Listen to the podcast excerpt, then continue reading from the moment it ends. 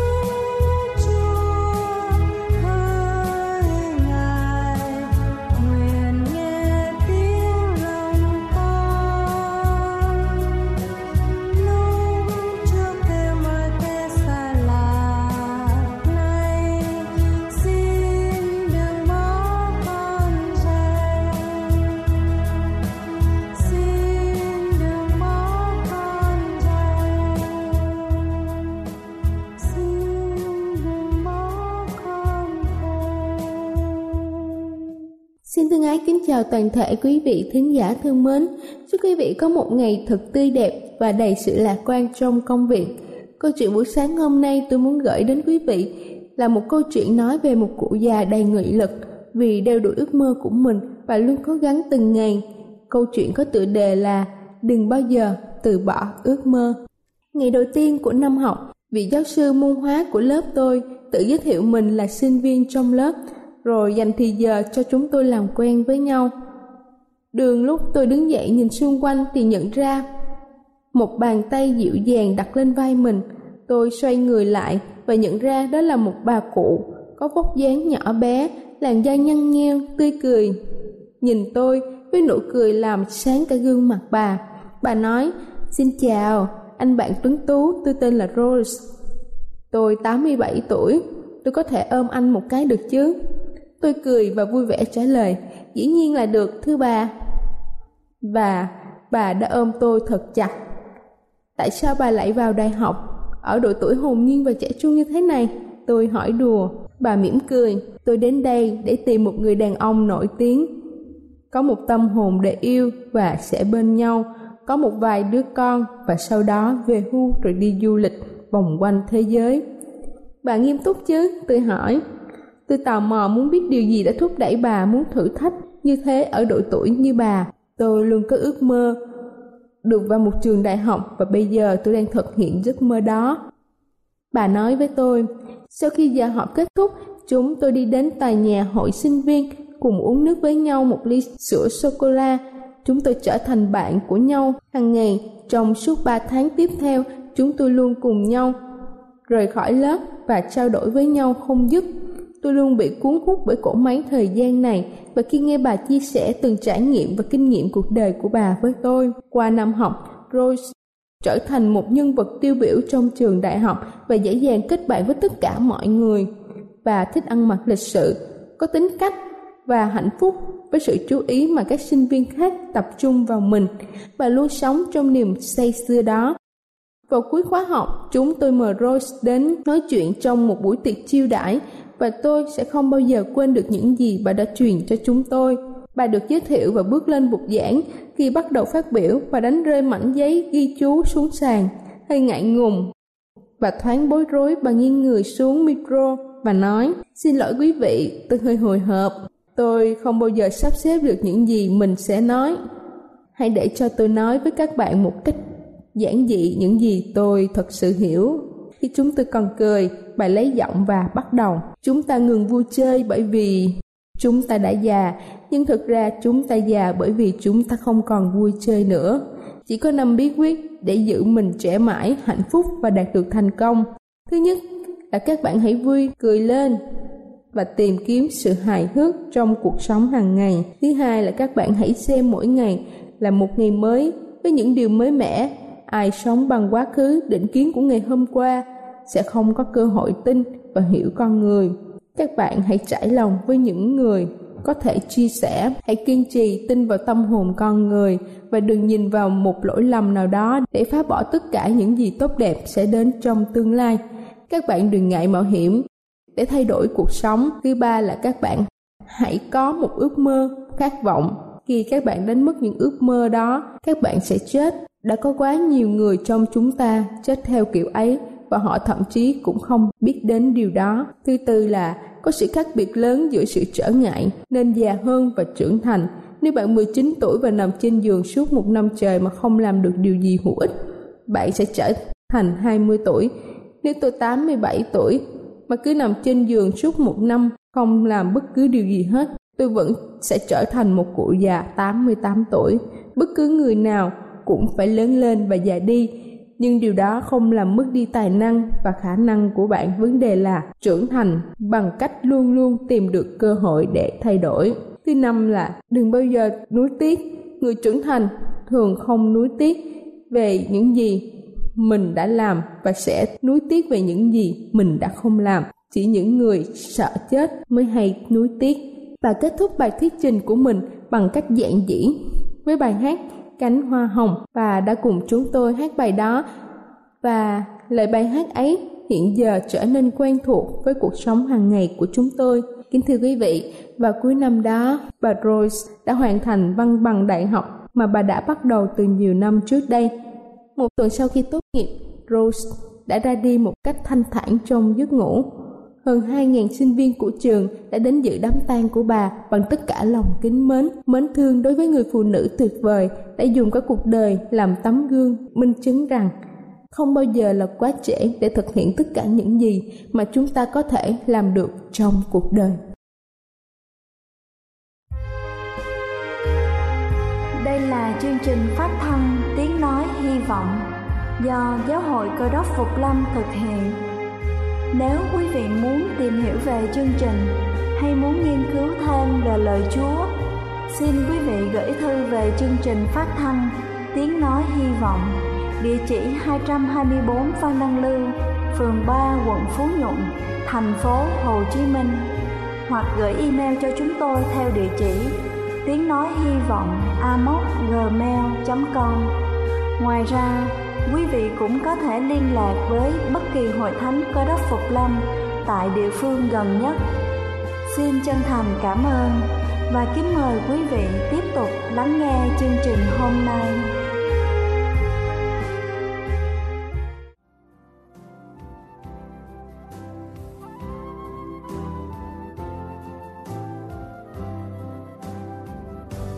Kính thưa quý vị, trước khi chúng ta đến với sứ điệp ngày hôm nay với chủ đề Tại sao người chết không lên thiên đàng, xin kính mời quý vị cùng lắng lòng để lắng nghe bản thánh nhạc tôn vinh Giê-xu đấng yêu thương.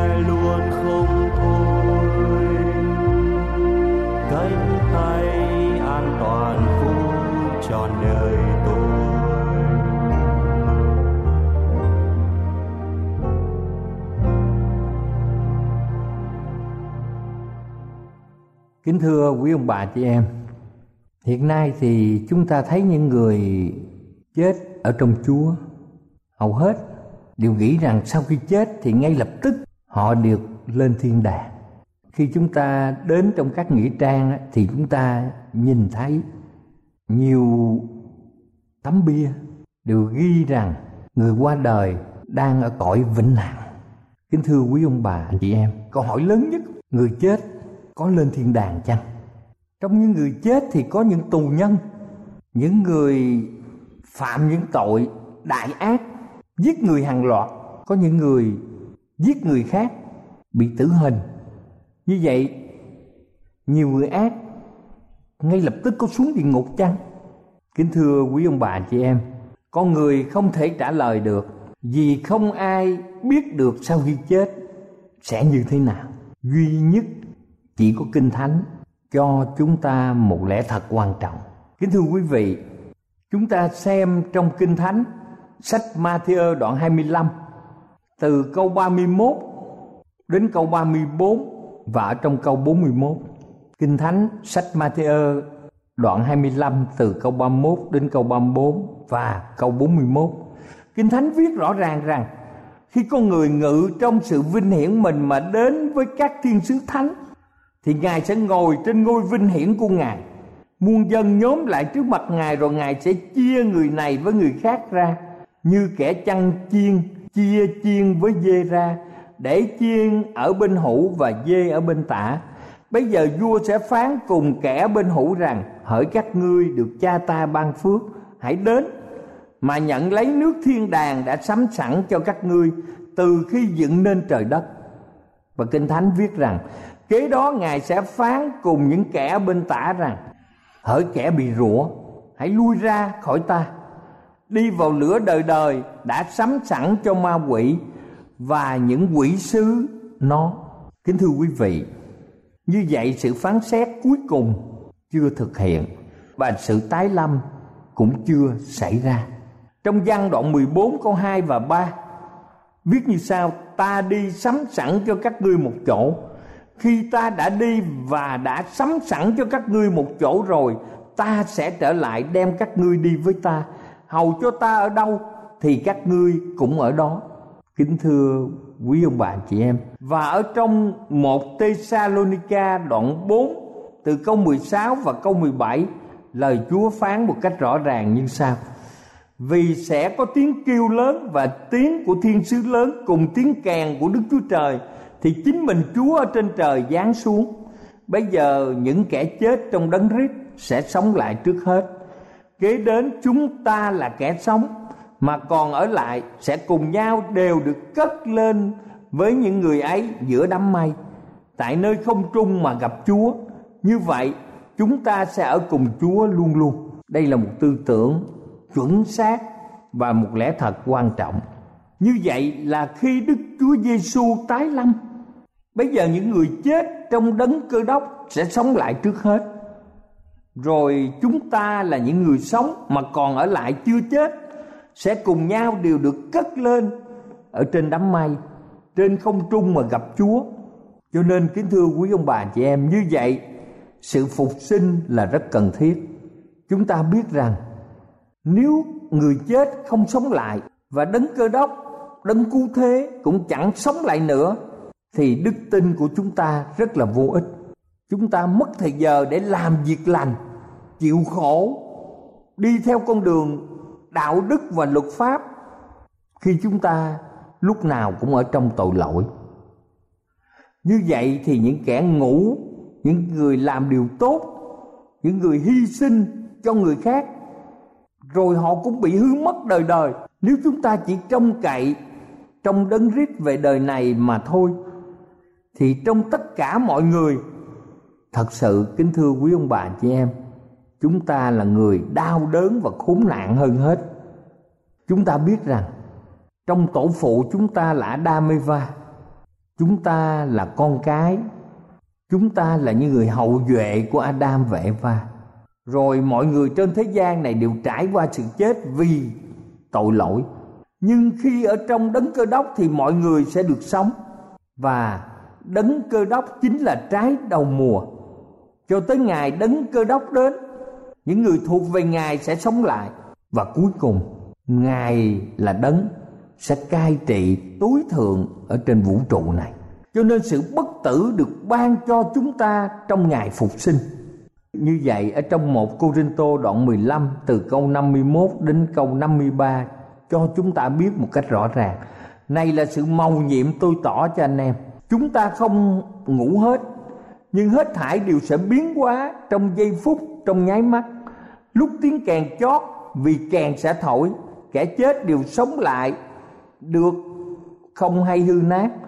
Và chúng ta đều sẽ biến hóa, vả thể hay hư nát này phải mặc lấy sự không hay hư nát, và thể hay chết này phải mặc lấy sự không hay chết. Như vậy chúng ta thấy rằng cho tới bây giờ chỉ có một mình Chúa là có sự bất tử. Thật vậy, trong 1 Timôthê đoạn 6 câu 16, Kinh Thánh 1 Timôthê đoạn 6 câu 16 viết rằng một mình Ngài có sự không hề chết, ở nơi sự sáng không thể đến gần được, chẳng người nào từng thấy Ngài và cũng không thấy được. Danh vọng, quyền năng thuộc về Ngài đời đời. Amen.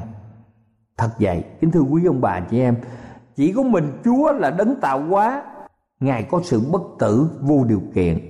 Ngài là Đấng toàn năng, là ông trời, là Thượng Đế. Còn tất cả chúng ta đều trải qua sự chết. Cho nên muốn chúng ta được sống đời đời, chỉ có con đường duy nhất là chúng ta phải tin nhận Đức Chúa Giêsu là Đấng Cứu Thế. Và đó là lý do duy nhất mà chúng ta có thể sống đời đời. Đó là lý do quan trọng duy nhất cho cuộc đời của chúng ta.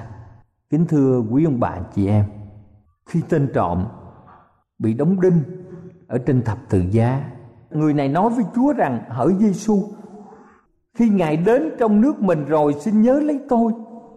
Lúc bây giờ Đức Chúa Giêsu đáp rằng: quả thật ta nói cùng ngươi, hôm nay ngươi sẽ được ở với ta nơi Ba-ra-đi.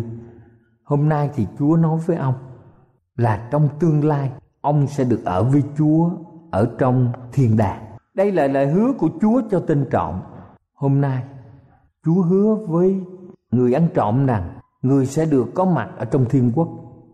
Kính thưa quý vị, sau khi Chúa phục sinh, Chúa sẽ cho người ăn trộm này được có mặt ở trong thiên quốc. Cũng có người đem ví dụ người giàu và Lazarê như trong Luca đoạn 16 câu 19 đến câu 31. Đây chỉ là một ví dụ. Chúa dạy rằng chúng ta chỉ có một cơ hội duy nhất cho sự cứu rỗi trong đời này mà thôi. Giàu sang không có lợi ích gì cho sự cứu rỗi. Và Kinh Thánh thì đủ năng lực cho chúng ta sự cứu rỗi. Chúng ta xem ở trong cái câu chuyện người giàu và Lazarê. Trong lòng Abraham làm sao đủ lớn để chứa tất cả người nghèo ở trong thế gian này. Và ví dụ nói đến đầu ngón tay và lưỡi. Như vậy, khi chúng ta lên thiên đàng hay xuống địa ngục khi chết, không phải chỉ có linh hồn mà cả thân thể. Điều này nghịch lại với niềm tin của đa số cho rằng chỉ có linh hồn bất tử. Thứ ba, kế đến khi bị quăng vào hồ lửa sau thời kỳ 1.000 năm cho kẻ ác, và người trên thiên đàng và người trong địa ngục làm sao mà có thể xa nhau như vậy mà có thể nói chuyện được với nhau? Làm sao lòng chúng ta vui hưởng thiên đàng khi thấy những người thân chúng ta bị đau đớn ở trong địa ngục? Cho nên đường lối của Đức Chúa Trời là tốt nhất. Thay vì ở một nơi nào đó sau khi qua đời, người chết sẽ ngủ không biết gì hết cho đến ngày được phục sinh, người chết không biết gì hết. Kính thưa quý vị, sự phục sinh là điều kế tiếp. Một em bé chết đi phải đơn độc đến một nơi xa lạ. Kính thưa quý vị, thay vì một em bé chết đi phải đi đơn độc đến nơi xa lạ, thì Chúa sẽ cho điều kế tiếp mà đứa bé nhận thức được sau khi qua đời là nụ hôn hạnh phúc của người mẹ với em bé. Chúng ta có sẵn sàng tiếp nhận một sự bảo đảm quan trọng rằng Đấng Cứu Thế, Đức Chúa Trời toàn năng, Đức Chúa Giêsu, Ngài là đường đi, lẽ thật và sự sống. Không bởi Ngài thì không ai đến được với Đức Chúa Trời là Thượng Đế để chúng ta cùng có mặt trong lúc Ngài phục sinh. Cầu Chúa ở cùng với ông bà và anh chị em. Amen.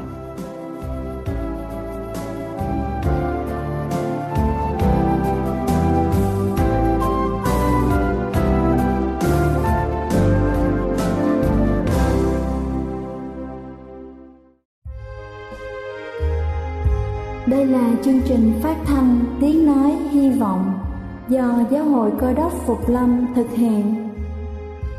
Nếu quý vị muốn tìm hiểu về chương trình hay muốn nghiên cứu thêm về lời Chúa, xin mời quý vị gửi thư về chương trình phát thanh Tiếng Nói Hy Vọng, địa chỉ 224 Văn Năng Lưu, phường 3, quận Phú Nhuận, thành phố Hồ Chí Minh, hoặc gửi email cho chúng tôi theo địa chỉ tiennoi.hyvong@gmail.com. Ngoài ra, quý vị cũng có thể liên lạc với bất kỳ hội thánh Cơ đốc Phục Lâm tại địa phương gần nhất. Xin chân thành cảm ơn và hẹn gặp lại quý vị trong chương trình lần sau.